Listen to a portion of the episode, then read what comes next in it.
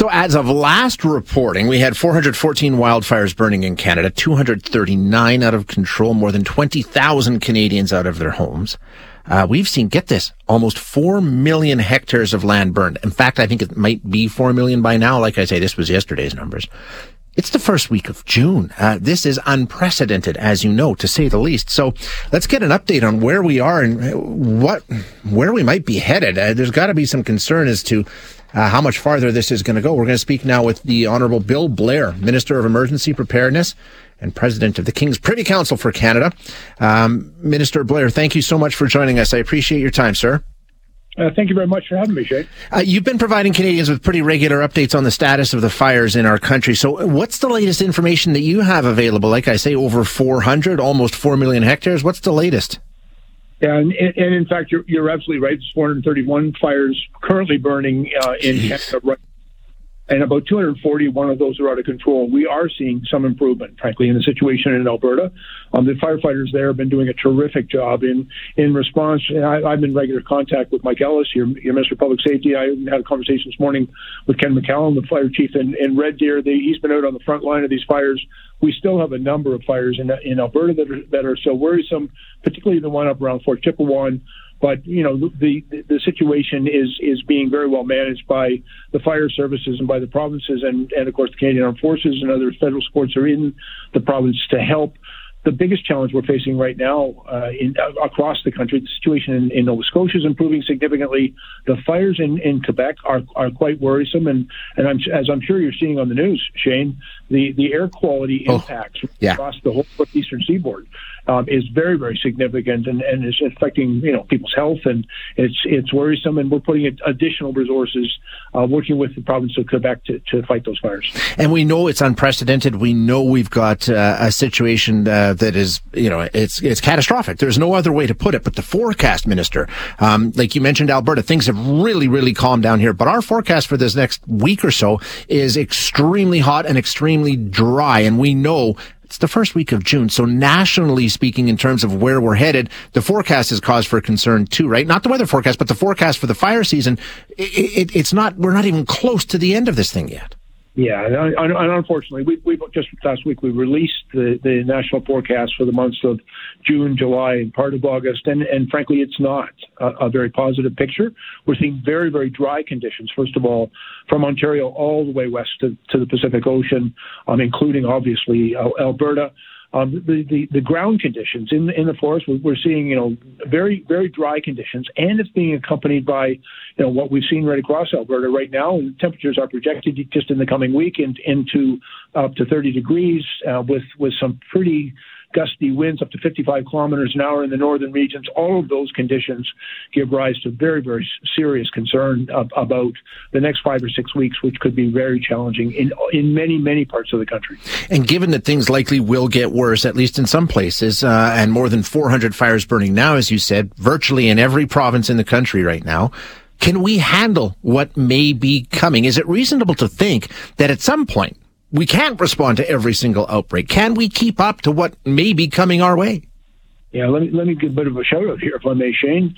We we have a number of organizations. My government operations center works really closely with all the provincial emergency ops centers. There's a great one, by the way, in Alberta that do a terrific job. We also have the Canadian Interagency Fire Forest Fire Center, which coordinates the movement of personnel, equipment, and aircraft um, among the provinces. And, and of course, we've got a great relationship with some of our international partners. We've had over a thousand firefighters coming from other countries. It's a reciprocal relationship because in, in, in their fire seasons, Canadian firefighters go to their countries to help them, and they're coming now to help us. And so we've got firefighters from the U.S., Australia, New Zealand, um, people coming in from Costa Rica, South, South Africa. We've also made some arrangements. There are firefighters arriving today from France to help in, in Quebec. Um, the, the, we, we are, I think, exceptionally well served by um, our, our emergency management personnel right across the country and our firefighter services, and we have the ability to draw resources when we need them and put, we, put them where we need them. But having said all of that, let me acknowledge the current situation, the fire forecast for the rest of the season. It's going to be challenging, but I, but I remain confident that, that we have the ability to respond and, and to put resources where we need them when we need them. So Canadians should be confident that no matter where this, you know, how bad it gets, help will come. Uh, we're not going to be in a position where we're just abandoning communities at, at some point.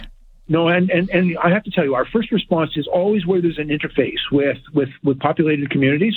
And so when those fires get in close to, to populations or when they threaten critical infrastructure, things like hydro lines, telecommunications, um, pipelines, et cetera, then, then we, we will, we have the resources and we will act quickly to, to respond uh, to those situations. We're also dealing with the fact that, you know, there's a pretty significant air quality impact. I was out in Alberta a few weeks ago. Um, I, I saw in, in, in Calgary and other places, you know, where the smoke was impacting, you know, people's ability to go out and, and, and engage in outdoor activity. We're really seeing that in other parts of, of, of the continent right now. And so we're also responding to that. And, and, you know, these, these are some of the challenges, but, but I think it's important. I have a great deal of confidence in, in a remarkable uh, fire, firefighting services and emergency management personnel right across this country. But they're also telling us they need more equipment, they need more training, and they need more personnel. And so, um, I, I, you may have noticed we made some pretty significant announcements that we're going to train additional firefighter personnel um, in Indigenous communities and working with our firefighter partners you know, right uh, right across Canada. We are looking at, at you know some of the equipment needs and making some significant investments there as well. And we're we are, are always able to go uh, internationally because we support internationally our partners and they support us during during our fire season. And so we're, we're working all of those channels right now to do whatever is necessary to keep Canadians safe. Um, and, and I understand you know there'll be a lot of analysis after the fact. We'll be talking about this this. We'll be examining the response, the situation, all of it. Um, but going forward, there's some of the things, like you say, there's already been talk of some new investment in equipment and training and things like that. There's also talk of we need to have a nationally coordinated firefighting service. You mentioned the interagency on Canadian forest fires, and they do great work managing resources. But uh, some sort of a national standardized quick response or something like that because it's all jurisdictional and, and I've had people phoning me all day today talking about I'd like to help I have a firefighting force but I can't because this province won't let me on and on is there a need and is there a possibility that we sit down, you know, in the winter when we're not dealing with this and say, okay, let's come up with some sort of national strategy so we're all working together, not across purposes, which we've seen in some instances? Well, and, and, Shane, first of all, I think that there is every opportunity to learn from our experience and to look for better and, and ways to respond. The first responsibility for responding to these events is a provincial one, and, and they're very well equipped and resourced in, in order to do that. And when it exceeds their capacity to respond, we do have a, a process in place where they make requests for federal assistance. And, and, and one of my jobs is, is to make sure that we deliver that, that assistance as quickly as possible. We did that in Alberta when uh, Mr. Ellis contacted me and said this is a situation they're dealing with in Alberta. We moved quickly to bring in additional resources in the Canadian Armed Forces to, to back up their, their provincial response. But I think it, it, it's a very good point that that you know we're, as we're seeing an increase in the frequency and severity of these weather-related events with with floods and fires, um, ice storms, even hurricanes impacting this country.